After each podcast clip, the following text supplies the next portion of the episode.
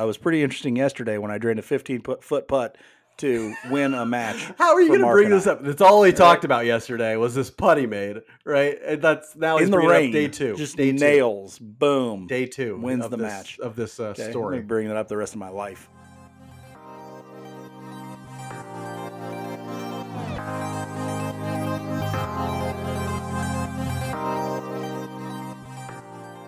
Welcome back to Royals Weekly. I am your host, Marcus Mead, and joining me as always, a man who believes in his heart of hearts that Tua Tagovailoa is the most accurate quarterback in NFL history, my brother Mike. If you needed any evidence to show that these openings are complete fabrications of Mark's imagination, you go, right 100% here. 100% factual. I have no belief in him as even a top 10 quarterback in the NFL. And so, no, that's not accurate. I think Tua is an average to slightly above average quarterback, if you care about my NFL takes. I think coming out of Alabama, I was like, I don't know why people are in love with this guy. I don't know what they're seeing that I'm not seeing. He throws the ball about 10 yards and then it dies. I don't see it. And yet for some reason, Miami was like, we want to take him in the top. What was it, top 5? Pick he was for the I don't know Miami? What they were seeing was him throwing to the best receivers in the world behind the greatest offensive line and the greatest defense. It's like, okay, I guess he's a winner. He's a winner. Anyway, right. Let's move on to the baseball. We're paid for our baseball takes, not our football takes, which are probably better than our baseball takes. And we're not paid. And we picked a bad day because they did beat the crap out of a bad New England team today. So bad New England team. If anybody watched that game, I'm sorry for you. On this week's episode, we'll discuss a disappointing week from the Royals in Royals baseball, impending coaching changes. I'm interested to have that conversation because really been waiting so long for this coaching change of this pitching regime, and it looks like maybe it's starting to happen. And then we'll also preview next week's games, which will be among the last weeks. I thought next week was like the next to last week for the games, but no, they go all the way into October this year. And so the Royals will be playing October baseball, right? It'll just be the end of the regular season. It'll just be meaningless October baseball. Yeah, I'm not going to call it a review. We got like a comment on YouTube that I wanted to share because it was so positive. Sweet. From a weekly weirdo named Jacob Harris. He said, one of the best podcasts I've heard about the Royals, definitely subscribed. So he's gone ahead and subscribed to our YouTube channel, which you should as well, because we've been slowly putting out some additional content on our YouTube channel. We're kind of taking a break from that right now because school started back up for Mike and back up for me, and we're getting into football coaching and stuff like that. But eventually we will start putting out even more video-only content, stuff that's just interesting video projects and packages that we're interested in. Sometimes they're funny and snarky. Sometimes they're informative. But they're a lot of fun, and so please subscribe to that YouTube channel. You can watch the podcast on there if you'd like. Also, subscribe to any of the podcast apps we do, or subscribe to this podcast on any of the apps, Apple Podcasts, Spotify, all those different ones. We would love for you to get our stuff every single week automatically. We'll start last week's review with roster news from last week. We got a couple important players back. Zach Greinke was back off the injured list, which was great to see. He pitched well in his one outing this week, 6 innings pitched, 1 earned run. Most importantly, Vinny Pasquantino is back from his injured list stint. Great to see him. He gets about 3 weeks left of the season to get back in a groove before he's got to shut it down for the offseason, but hopefully that just helps him learn more and more about Major League pitching. It was great to see Vinny Pasquantino back. Great to see him not hurt, and good to know that it's not a long-term injury that he's got. In order to make room for Zach Greinke, the Royals optioned Max Castillo back to AAA. I can't say his name. Max Castillo. It's Max Castillo. I think last week I called him like Mass Castillo or something like that. It is Max Castillo. Mel Calypso. No, it is back Max in AAA for old Mitch. for the old Omaha Storm Dumpers or something. Anyway. No, it is Max Castillo, and he was optioned to AAA after pitching fairly well in the majors at times. So it was good to see him a little bit. He'll get a chance to sort of make the rotation, I think, out of spring training next year. But for now, he's down in AAA helping the Omaha Storm Dumpers. The Royals went 2-4. There wasn't a ton of roster news this week, so that's basically all of it. That's all the real important stuff. The Royals went 2-4 this week on the field. That brings their overall record to 57-84. I think it was a disappointing week this week. I think the really disappointing aspect was you expect the Royals to get at least 2 of 3 from Detroit, and they lost that series. You kind of expect them not to do great against the Guardians. They lost 2 of 3 to them. Whatever, Cleveland's leading the division, I think, still. Yes, they are leading the division with the White Sox right behind them. But to lose 2 of 3 to a bad, bad, bad Detroit team, a team that has basically said, oh, no, our rebuild isn't working. Fire everybody and maybe trade some guys. I don't know. To lose 2 of 3 to them is a little rough. And you saw some rough outings for young starting pitchers. And you just get the sense like, ugh, has any progress been made? It doesn't feel a ton like it did this week anyway. Yeah, and exactly what you're talking about. The progress is what you want to see late in the year. It's not all that surprising in that young pitchers sometimes struggle down the stretch because they're just not used to throwing this many innings. They're not used to pitching this late into the year. And so I'm not super, super surprised, but these are guys that we haven't seen consistency from since they've been in the majors. So it's kind of tough. I actually expect John Heasley to be a little bit more consistent than what he was this week in the long term. But Daniel Lynch, you know, he's been up, he's been down. I mean, he certainly looks like he has the ability, but we have yet to see him do it consistently. Yeah, there were some people who did it consistently this week, at least. Mike, tell us who you liked to watch this week. Who was your strong performer of the week? Well, my strong performer and the guy I like to watch is a guy we've been liking to watch for years now. 10 years. Old Salvador Perez. Yeah, he's been with the club for a long time. Yeah, I guess it will be 10 years next year, won't it? Mm-hmm. Yeah. Salvador Perez was 8 for 21. He had a double, 4 RBI, a home run, no walks, but that's not surprising, to 3 strikeouts. So he had a solid week this week, like a 380 batting average, I think. So, and an OPS over 900. So Salvador Perez, another solid offensive week. This year has been marred by several different injury list stints that kind of never saw a slow start and then injury list stints that never would get him to the numbers that we're accustomed to him having offensively. But I'm just hoping that he stays healthy getting into next year and we can see another strong whole year from Salvador Perez. Yeah, so just keeping our fingers crossed that maybe he's fine for the rest of the year. Wouldn't even hate it if they sat him a little bit more, you know, so that he could, you know. At the end, that would be great. I'm just trying to avoid injury for him. That's the only thing I really care about at this point for him because you know that when he's in there, you basically know what he's going to give you offensively. It's not going to be – it's something that always will fall short from maybe where a ceiling would have been if he'd ever learned an approach at the plate or how to lay any sort of plate discipline. But it's a ton of power. You know, it's the ability to put the bat on the ball fairly well when he's swinging at the right pitches. And so, yeah, just hoping he stays healthy. My guy for strong performance this week is Dylan Coleman. And this is kind of a cumulative award for me. He had a strong week, but he's a reliever. So it's hard to say like, well, strong week. He only pitched 2 innings, you know, like, but I'm going to give it to him because I want to get him some recognition for the excellent season he's having and the progress that he's made. And so Dylan Coleman went 2 innings this week with 2 strikeouts, 0 walks, and that's the big number for him. 0 walks in 2 outings, and no runs allowed either. What we know about Coleman earlier in the year, big stuff, big potential for strikeouts, walks way too many guys. But I want to throw this out there. First off, overall for the year, his overall numbers very good. He's got a 2.5 ERA, which is incredible for a reliever. Yeah, he's just doing really well overall, but his fielding independent pitching numbers, his expected ERA is actually much higher than that.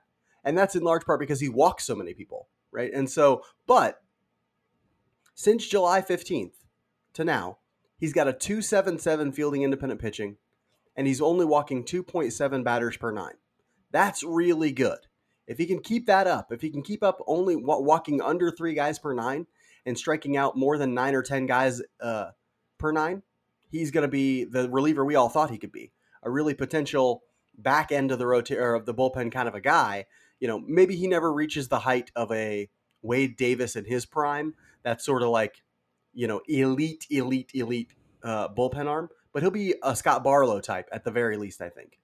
Herrera when he was doing really well, you know, like he has that kind of upside if he just doesn't walk people. And since July 15th, he's really gotten his walk numbers under control. And so I want to give him our weekly performance, strong performer, but it's also a recognition of how well he's been doing for the last few months. And that's a really good thing to see. If you're the Royals, it's like, whew, we need some bullpen pieces going in next year. We can at least say that Coleman is going to have one of them, right? Like, well, and Barlow's coming up on his last year, right? I think he's got 2 more years, actually. Does he? Okay, I thought Barlow had 1 year left. But yeah, so next year and the year after that, and then he's done. With the inconsistency of Stalmont this year, and then Barlow, you think you can count on him, but after that, woof. It looks pretty bad for the Royals bullpen moving forward. So he will be a guy that they need to lean on next year, either way. And so hopefully he can stay healthy to end this year and continue that strong performance and cutting down those walk numbers. Not everybody was so awesome this week. Obviously, they lost 4 of 6 and lost 2 of 3 to the Tigers. So obviously, we had some weak performances. Mike, tell us about an offensive guy who you hope picks it up as we move towards the end of the year.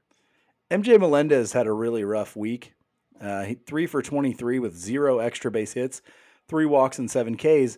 And that's one thing that people have started to kind of notice. MJ Melendez hits the ball hard. He has a kind of an unorthodox swing, but he makes pretty solid barrel contact usually. But the deal is the extra base hit numbers haven't been as high as we probably expected after leading minor league baseball on home runs last year. And so he is hitting from that leadoff position, but you would still expect him to drive the ball a little bit more, few more extra base hits than what we've seen this year. This week we'd have taken any more base hits because he didn't really have very many, only 3 singles. And so MJ Melendez, hopefully he can pick it up. Hopefully he's not wearing down too much. He has played quite a bit for a guy that also catches. So even on because the days he's not catching, he's usually playing the field somewhere. So hopefully he can end the year, these last few weeks, a little stronger than what he did this week. Yeah, Melendez is a guy they're really counting on. I mean, they're counting on him to be the heart of their order alongside Bobby Witt Jr., Nick Prado, Vinny Pasquantino, Mike Massey. You need a deep lineup, and that means a lot of these guys have to hit, and that means a lot of these guys have to make progress offensively. And so hopefully Melendez can get into a groove here these last few weeks, transfer that over into the 2023 season where they're really counting on him to be a bedrock of that lineup.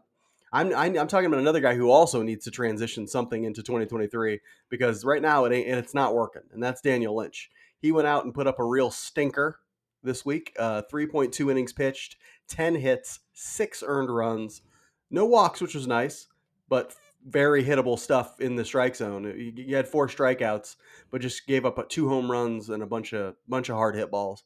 And so that's not what you want to see for Lynch. Everyone knows that there's more in there. It's weird because every time I go on Twitter when Lynch gets hit hard, you hear the same sort of comments from people who watch a lot of Royals baseball, pay a lot of attention to baseball and that sort of thing. And there's more in there. They just got to find the person who can get it out of him. They got to find the people who can work with him to maximize the potential of Daniel Lynch. You're talking about a guy who many thought coming into this year had the highest ceiling of all of those 2018 guys that they drafted, all their young pitchers, save maybe Asa Lacy when people thought he might still have a high ceiling. Lynch, it's in there. We can see it. We can see the arm talent. We can see the spin. We can see all that. He's just not finding it. And so we'll talk a little bit later about like the Royals' potential overhaul of the pitching development regime and the pitching coaching. Hopefully they can find somebody who can unleash everything that Lynch has to offer. I'm going to do a little foreshadowing for you here, okay, from one of the people I'm going to talk about in that segment. But look at the Braves. Kyle Wright was in a similar situation. People were like, there's more in there. Spencer Strider, people were like, there's more there. And both of those guys have had, well, one of them has had, Strider has had a Spencer Strider's having a historic season. But Kyle Wright has been contributing in a way that he never had before because of some development things that they did with him. And they were able to unlock basically a better breaking ball and get him to scrap the one that wasn't working. And he's a better pitcher now. Like, it can happen, people. I know we've never seen it happen in Kansas City, but it can happen. So we'll talk a little bit more about maybe some changes that can be made to help it happen. And I think Lynch is the biggest guy. He's the biggest piece that if probably because he has the best, most talent in his arm, but he's the biggest piece of if we get somebody who can really develop pitching in here to work with him, he still has an extremely high ceiling. Yeah, that actually jives perfectly with my theme for the week, which was it all rides on overhauling the pitching development. We're going to talk about the change in pitching coordinator that they're going to make because they already sort of let go of their pitching coordinator. But that's what we've been waiting for it. We've been waiting for it virtually all season. Like, when are they going to start making moves to overhaul this pitching coaching / pitching development so that their pitchers have a chance to get better? Because we see all the talent that's in there. You see all the potential, and yet it never comes to fruition. So are the Royals going to be good in 2023? It all rides on the pitching development, on the changing in pitching coaching and the pitching development. Are they going to be good in 2024?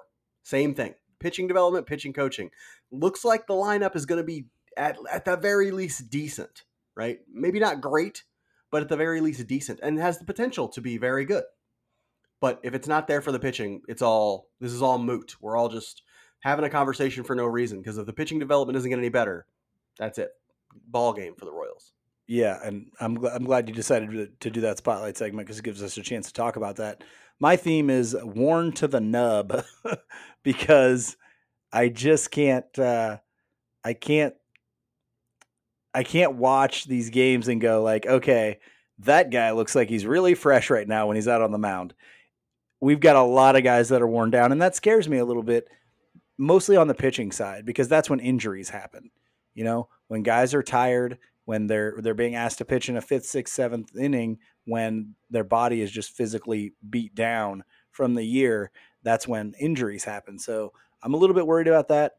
I'm a little bit worried about how the Royals will finish the season. They are young, which is a double-edged sword. Sometimes young teams have a whole lot of energy going into that last month, and they can really take off. Sometimes they're not used to playing that many innings, and so they get worn down. Right now, I feel like our guys are worn down because they're not used to playing this many innings or this many games in a season. Remember, most of these guys have not played into September, really. So it's going to be interesting to see. I hope we stay healthy. It's kind of like the negative side of the non-expanded rosters, you know, like once they stopped going to where you could add all these September call-ups, you could give guys days off all the time. Like you could just flood, you know, hey, you don't want to pitch today, pitcher, because you're a little worn down or your arm's a little tired. We'll throw a guy in there. We got an extra 20 almost. And so it's a little bit of that negative there. So hopefully nothing terrible happens, but you know, you're getting a bang up game followed by 2 or 3 that where it looks like they aren't even getting out of the dugout. That's how you lose to Detroit, by the way. It's really, really, really important to us that you subscribe, rate, and review this podcast on whatever platform you use. Subscribing, rating, and reviewing helps more people find the show and lets us know that we're doing something right and you want us to produce more content. Plus, Mike doesn't get his weekly allowance from his wife if he doesn't bring in the subscriber number, so help him out. She gives him the money for more subscriber numbers. He gets to go out, he gets to go buy himself a little trinket. You know, if he gets that, if he gets some of that allowance money, he needs it. He's like got his eye on a Nerf football, so he really needs that allowance money.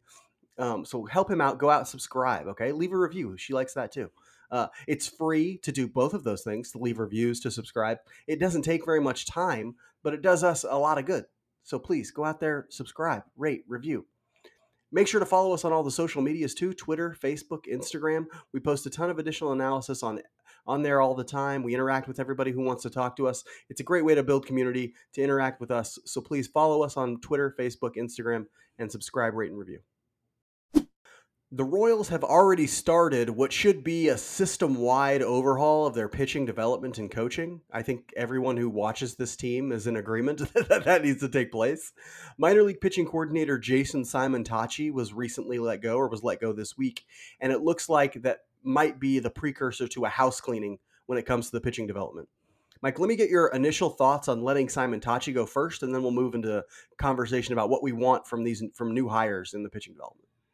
Well, let me start by reiterating something I said last week.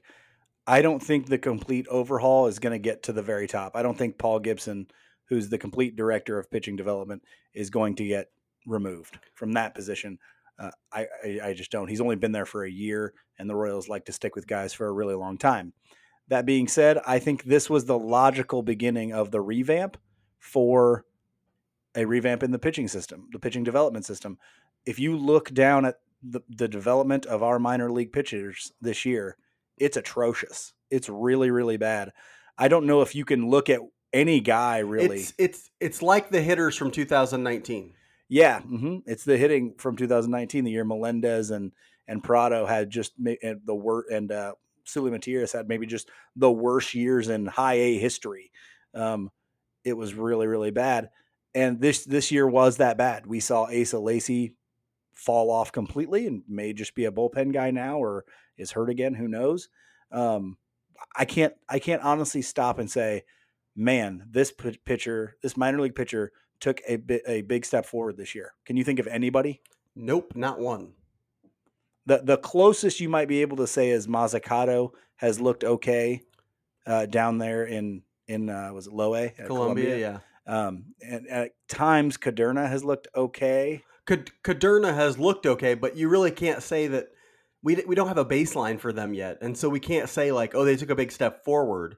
Mazzucato has made some progress over the course of the last month, but hard to really give credit, a ton of credit there. Yeah. And now juxtapose that with the hitters in the system. Can you look at any hitters and say, man, that guy took a big step forward this year? I can name like five easy, you know? And so it's like, it's time. It's really time. And I think that was the first good thing. I'm glad they did it a little bit early because I'm hoping they have been reaching out and have some ideas of what they want to do at that spot. Go down the line, right? Asa Lacy, Alec Marsh, Will Klein, Anthony Veneziano, Ben Hernandez. And just keep naming them. I mean, you know, Shane Panzini hasn't done real great. No. Noah Murdoch has done it. He's gone. Noah Cameron. You know, like I guess he was hurt a lot, but like a lot of guys, you know, you just can't find anybody. Zerpa took a step back, even really. I mean, Zerpa. Yeah, I know he got some time in Major League Baseball, but Carlos Hernandez showed no improvement. None. You cannot find somebody in this minor league system who developed this year. You can't do it because they don't exist. Their command didn't get better. Their stuff didn't get better. What else is there? Like, that's what you're supposed to be doing. And so, yeah, it's got to be a complete overhaul, and it's got to be in line. And the weird thing is, it's not a mystery what makes a good minor league pitching development program. It just takes a lot of stuff and a lot of attention to detail and a lot of really good high communication. So you need somebody who understands modern data-driven player development methods, leading the whole show, right? Then you need a whole bunch of coaches at these different minor league affiliates who are on the exact same page as that person, okay? Then you need to develop plans for helping each guy. But also, you need like a systematic way of assessing how things are going so that you know if you're going in the wrong direction with a guy, you can change course, right? It's the knowledge is out there, but it does take some stuff, some time, some attention, some focus, some humility, which is, I think, the biggest thing the Royals lack. It takes some humility to install this sort of thing, to hire the right people and install this kind of system. They have to start making that right now, or they're going to miss this window that they're about to enter with young players like Bobby Witt Jr. and all them. Yeah, and the way that you're kind of describing it is the way that the Houston Astros did it. Let's see, gosh, it would have been between 5 and 7 years ago now. That's how behind the Royals are, ladies and gentlemen. They're 5 to 7 years behind the curve. The Dodgers did it a long time ago, you know. And so what the Astros ended up doing was they hired a specific coach to go down and communicate those things from the top. The guy at the top, who was their pitching coordinator at the time, I can't remember his name now, but he was saying, these are the things we're going to do with the data that we're getting. And they hired a coach and sent him to all the minor league affiliates and said, it is your job to communicate with the pitching coach at that level and get them to implement these things. Well, after a few years, they said, well, heck, you know what? We no longer need those pitching coaches. Basically got rid of all those pitching coaches and just replaced them with guys with a combination of those coaches. We don't need a data guy and a pitching coach to do this together. We'll get a pitching coach that is a data guy. And so that's what they started doing. And of course they've had one of the best pitching development programs in baseball as a result. You know, I don't know what approach the Royals need to take in doing that, but you're right. A big part of the process is getting the coordinators and the people who are doing this work with the analytics, whether it's pitch data or whether it's biomechanical data, getting that then communicated at the minor league levels while working. It's great to have a place in Arizona to do it with the really young guys, but you need to be able to do it at those minor league affiliates as well. And so I don't think it's just pick this one guy and everything will get fixed, but I do think that this is a starting point, because once you fix that, you can then start to identify, okay, which one of these minor league pitch coaches are on board and can do this and which ones are not. Yeah, and you mentioned this, and I want to sort of move us into this notion of like what qualities we want to see in these minor league pitching coordinators. You mentioned the biomechanical data, data-driven person who understands data-driven player development and things like that. And I think that's so important. That's why I put it down on my list too. But I want to emphasize that you need a great communicator and teacher as well. What we're sort of seeing as the market inefficiency or the big time, buzzword of new coaching is essentially communication or teaching. That's essentially what they're talking about as the most valuable thing that is missing right now from some of these coaches is they're actually not great teachers of, how to help a guy learn how to do a new pitch, how to help a guy learn how to change his mechanics, how to help a guy learn how he needs to use a different pitch sequencing or something like that, right? Like, it is a learning process for young players, but it's also a learning process for old players who just need to change. And so somebody who can be an effective communicator to show them why it's necessary to change, in this way, that is what you really need. You need to combine an understanding of data-driven player development with this really ability to teach. And that's what I'm looking for when they're going after this new, pitching coordinator is, can they find somebody who understands modern pitching development and also can teach it very effectively? Let's talk about who those people might be. Real quick. I think the communication thing is also extremely important because it's going to be that person's job to then go out and communicate with the Lonnie Goldbergs on the draft side and the scouting side so that they can pick up and say, okay, this is the type of player you need to be going and looking for when we're drafting or signing internationally. And this other guy that's not what we want. That is not something we can do. This is where you have to be looking for. And the teams like the Cleveland Guardians and the Houston Astros, especially internationally for Houston, have done a phenomenal job doing that. And I've heard a couple interviews with different guys in their programs or read them where they said that was what really unlocked the whole thing for us. Once the scouting side and got together with this new data-driven player development, that's when we really started getting guys in here that we could work with. And what data-driven player development actually does is it's all about self-assessment there. It allows you to better understand in large part what you do well. Like, do we shape pitches well? If we shape pitches well, then we can just go out and draft arm talent, projectability, and that sort of thing. Do we teach command really well? Then we can go do this. Do we teach, are we sinker slider? Do we have guys who can do things? Do we add velocity? All these sorts of things. You start to understand what you do better. And so you can understand what types of players you need to be targeting better, right? Does that make sense? I think it does. I think that's where everyone who is doing this at the highest level has moved. And that's where the Royals ultimately will need to move eventually. Mike, tell us about a couple guys you think might be able to do that for the Royals moving forward. I know we've gone out and done some research. You've done quite a bit of research on pitching development programs. Tell us some guys you think they might be able to go after who could be their new pitching coordinators. Yeah. And for those people who don't follow this stuff quite as closely, let me just kind of break down who the best franchises in the league are at doing this. You're talking about the Dodgers, the Rays, the Braves, the Astros, and the Yankees. Those are kind of the top five overall. Hey, the past 5 to 10 years have been the best at drafting and developing pitching. So when you look at their rotations and their bullpens, a lot of the guys are either homegrown guys or they traded for them when they were in the minor leagues still and developed something about them to make them work for their team. So the guys that I'm going to talk about two guys who are pretty similar. And I think actually, not knowing who you had picked, you actually picked a guy that was very similar to one of my guys as well. But Ian Walsh, or Kyle, I think it's pronounced Boddy. Both of these guys are Driveline guys. And if you don't know what Driveline is, it's a private company that works with pitchers to develop as a pitcher. And hitters. Yes, and hitters. Sorry. Forgot, but they also work with hitters. I'll start with Walsh. Ian Walsh is a guy that is currently the pitching development assistant for the Dodgers. And he's just been in that role for, I think this was just his second year in that role. So, but he's a guy that comes from Driveline. So it's very data-driven.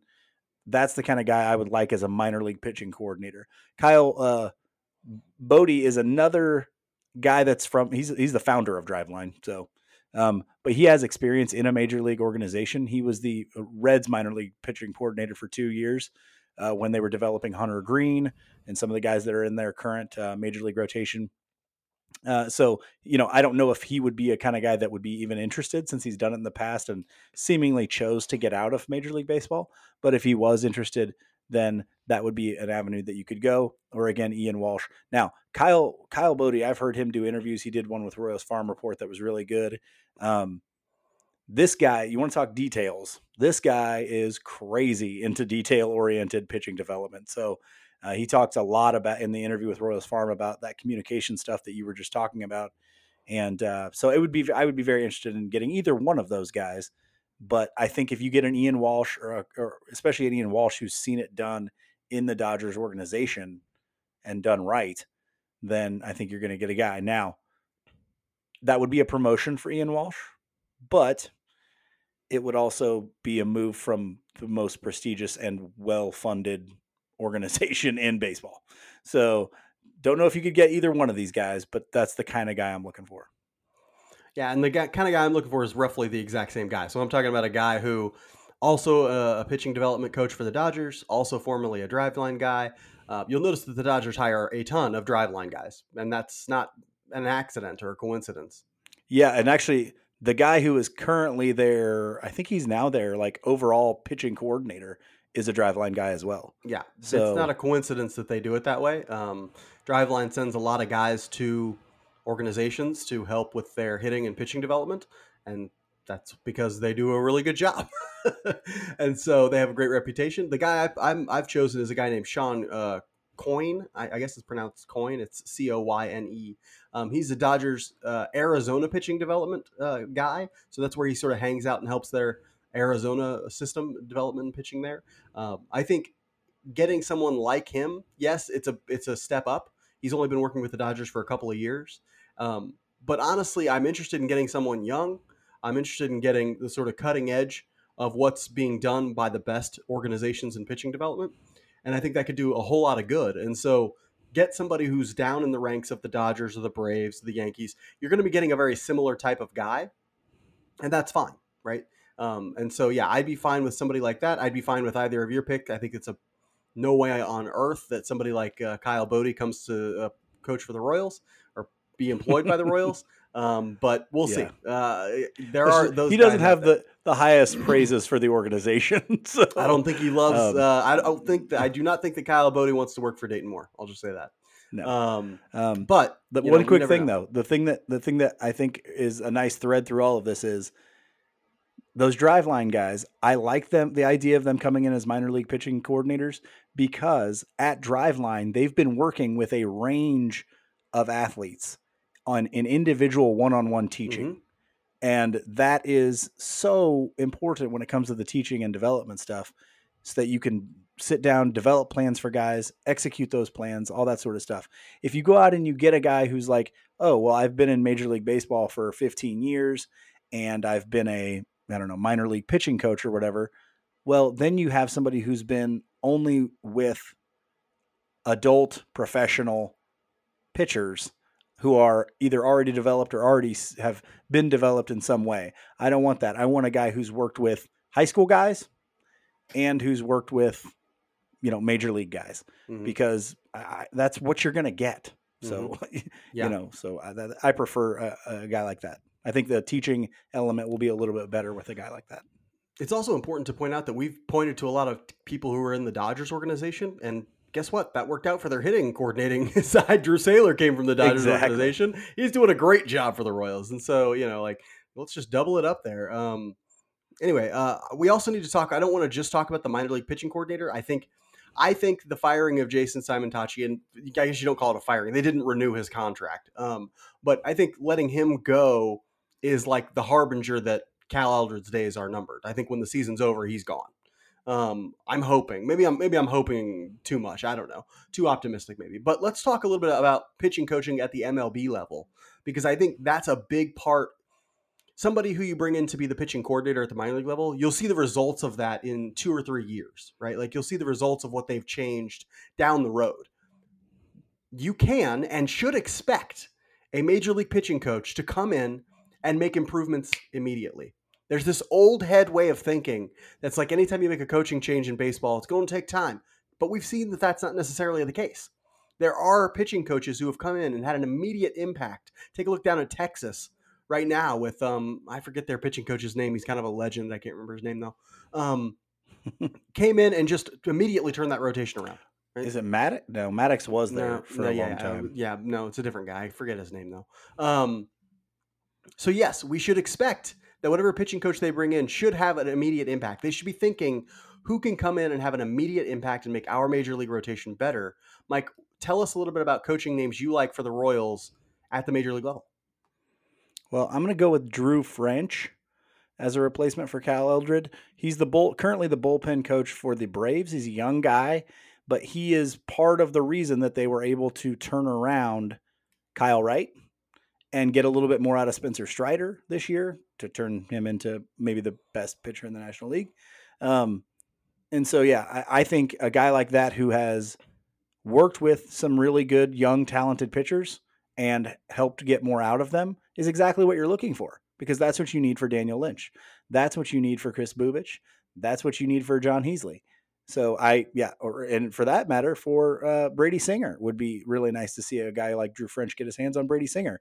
So I think, and it's not like there's a great relationship between the Braves and the Royals. You go offer Drew French the position of pitching coach. You know, if he's now he's now a bullpen coach, you get to be the pitching coach. That's a step up. So maybe he takes it. Yeah, I'm going to go with somebody who I almost guarantee is on no one else's list, right? Because he's super young. He's younger than you and I, Mike. Well, we're not that young. But I mean, we're young enough to, you know, there are people in Major League Baseball still pitching way past our age. So that's true. This guy's only like 31 years old. And so his name is Cody Buckle. He is Cleveland's minor league pitching strategist right now. He basically develops pitching strategies, but he's done player development and things like that in the past. And what's interesting to me about him is I've sort of read stuff that he said, and the way that he talks about how to help pitchers improve, he actually was a player as well. He pitched in the minor leagues for a while, maybe even made like a cup of coffee or something, small major league stints. But I like that. I think he's the type of guy who can combine biomechanical, data-driven stuff on pitch mixes and things like that with conversations about mechanics and throwing strikes. Plus, he comes from this Cleveland regime that very tightly fits what it seems like John Sherman is trying to build here. It seems like Sherman wants to build a similar type of thing here where the scouting department identifies pitching traits that they can target later in the draft or in cheaper international signings. And then they give it over to development guys like Buckle, who can get the most out of them, who focus intently on things like movement and secondary pitches and less on like fastball velocity, if that makes sense. And so I think he might be a decent fit for the Royals, because for the Royals, you're going to talk about a whole bunch of pitchers at the major league level who probably don't have the types of fastballs that you would want from like elite guys. Max Scherzer ain't walking through that door. Jacob deGrom ain't walking through that door. You know, like nobody with the Royals has that effective of a fastball except for Brady Singer, and his is that two-seamer, you know? And so I want to see somebody like Buckle or somebody from that Cleveland organization come in and help the Royals be good without that elite fastball, right? In the ways that they've helped, you know, Shane Bieber be great without an elite fastball, Tristan McKenzie be great without an elite fastball. And I mean, in terms of velocity, these guys have good movement on theirs, but they don't have great velocity. And so I want to see what somebody like Buckle can do. I think he would be a decent replacement, but really all I'm talking about, somebody in that mold, young, good with data driven, maybe has experience as a player, that sort of thing. Cause it's really hard to be a pitching coach in my mind. If you don't have a background playing, players look at you probably a little funny. Yeah. And that's the one kind of hiccup that I have here is a guy like that going to want to be a major league pitching coach, or does he fit better in a front office kind of role? Well, like I said, I'd take a guy like that in a second for sure, especially from that organization who it looks like the Royals, at least in the drafting process, may be trying to somewhat mimic. And so I would be completely okay with that. No problem. Yeah. I had my reservations too, until I realized, oh, he was a player. He has been in dugouts. He's, you know, this is not uncommon for him. He's very familiar in some ways. And so give him a chance. Take a look. We'll see. And maybe it'll just be somebody else from that Cleveland organization. I don't know. And are we gonna even touch the Brian Bannister? No, like I don't think Brian Bannister. A lot of people clamoring. Yeah, there's a lot of people clamoring for Brian Bannister. Bannister's the kind of guy we might like, but he's never coming here because he's already got a primo gig with the Giants. So yeah, why would he do that?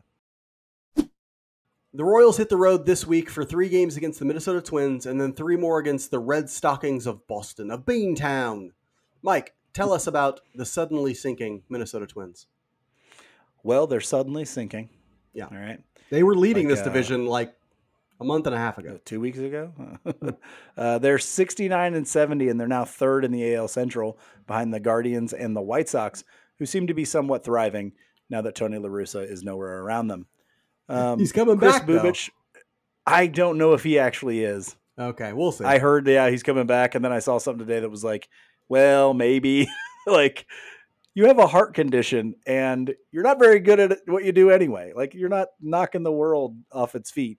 Go home. Just all right. But anyway, okay, neither here nor there. Let's just go. Neither home. Here nor there. That's right. Yeah, exactly. Okay, Grandpa. Cool means good. Okay. Bubich versus Joe Ryan in that first game against the Twins. Joe Ryan, the 26-year-old righty, has a 4.05 ERA, a decent whip at 1.16. Not a hard thrower, Joe Ryan. Fastball averaging 92, but he's got a slider, changeup, and a curveball. He does have good movement with his fastball, so it doesn't get hit too hard despite his lack of velocity. Second game will be an interesting matchup. Greinke against Sonny Gray, the 32-year-old righty with a 3.09 ERA and a 1.14 whip. I always wondered why Sonny Gray didn't stick on teams better. I know. You told me that he's always on other teams. You mentioned that a while ago, and you're like, maybe the Royals should get him this offseason. The guy just pitches well every year, and like every other year, he ends up on a different team. I know. Anyway, fastball, curveball, slider, cutter guy, known for the slider, but he's actually used his curveball more. He's got a really good curveball, though. I will say that. I like his curveball a lot. And then in that last game is going to be a one that I'm really looking at because Daniel Lynch is going to go again after that rough outing.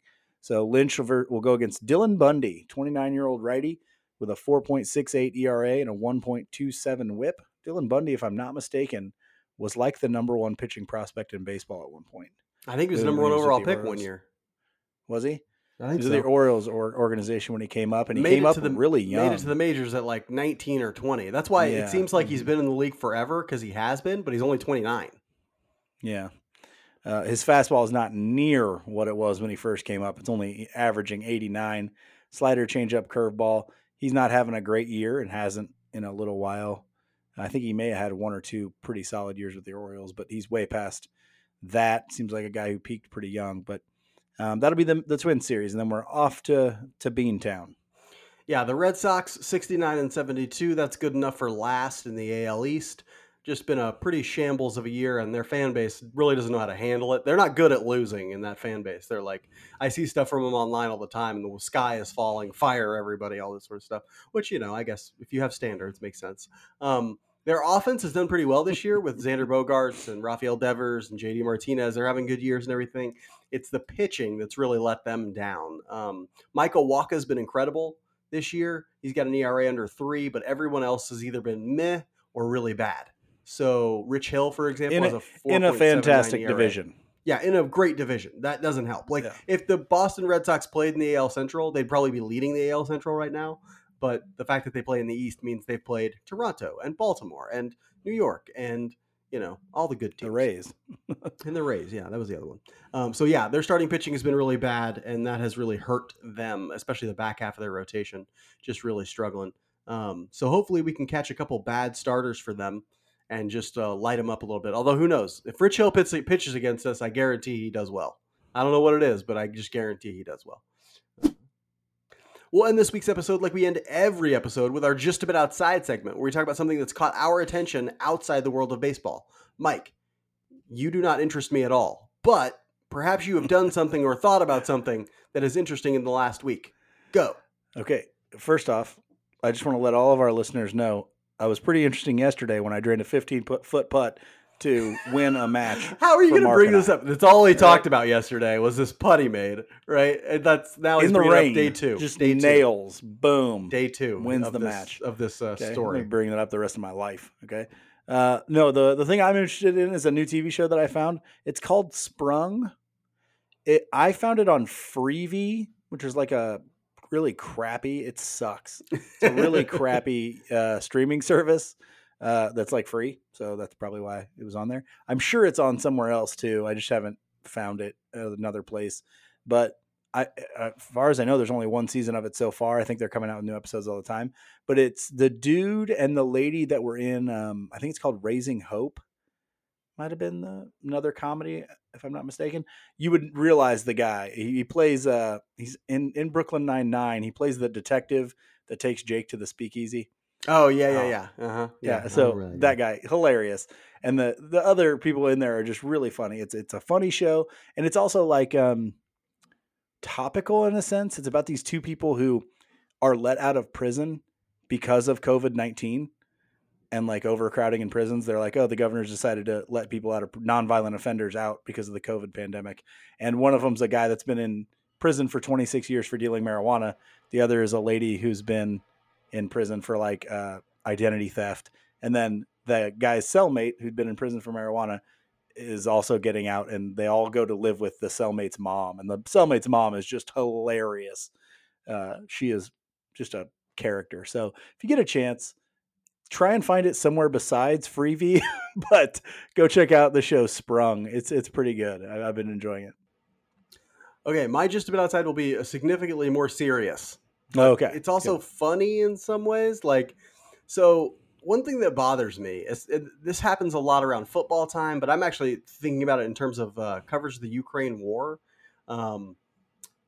It really, really bothers me when we fall for people who are like, tough talking, and we're like, oh, this dude's clearly tough, and it's like, no, like people who are tough don't talk about how tough they are. You know what I'm saying? Like, yeah. And yet somehow around these like masculine moments of like, you know, ultimate fighting or, you know, like football and stuff like that, anybody who like, you know, the hype train gets going and it's like, oh, this guy's like, he's out here saying he's the greatest, he's out here being, it's like, yeah, people who are don't actually talk about it, you know, like, and the reason I thought about it in terms of the Ukraine war is I've been following the counteroffensive that Ukraine, yesterday I just read all about it. I read many, many articles about this counteroffensive that Ukraine is undertaking against Russia at this point.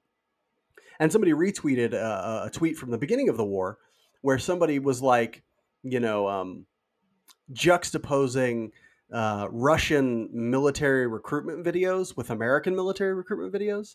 They were like, oh, look, Russia does all this tough talking in their videos. We're over here, you know, talking about education or something in ours. We look weak or whatever. That's why they're so much stronger than we are. And we're so much weaker than they are. It was a very weird concept. I'm like, you're buying their, like, their tough talk. Why are you buying their tough? It takes nothing to say I'm tough. Like, it takes nothing. Like, why do we buy it so much? Why do we buy it so frequently when people do that? Now, obviously, you know, all these people who are like professors and, you know, like grocery store clerks or whatever who, you know, took up arms for Ukraine, they're beating the shit out of Russia back all the way back to, you know, Moscow now. Yeah. And it's like, oh, look at how tough. They can't even get anybody to join this goddamn army. Like, I don't get it. What was the tough talk? What was the tough talk? People of Twitter and the rest of the internet, people who talk tough are not tough. Use that as a general rule, right? Like if you say you're tough, you're not. Okay. That's just a general rule I follow. So please, it bothers me when I see so many people taken in by this weird form of propaganda. Yeah. It's particularly a problem in the football community. It happens a lot. And so, yeah, it's something I've learned to quite ignore. So like, I just, you know, if you're talking tough and in a public sphere, I'm like, okay, whatever. I don't care what you say about anything.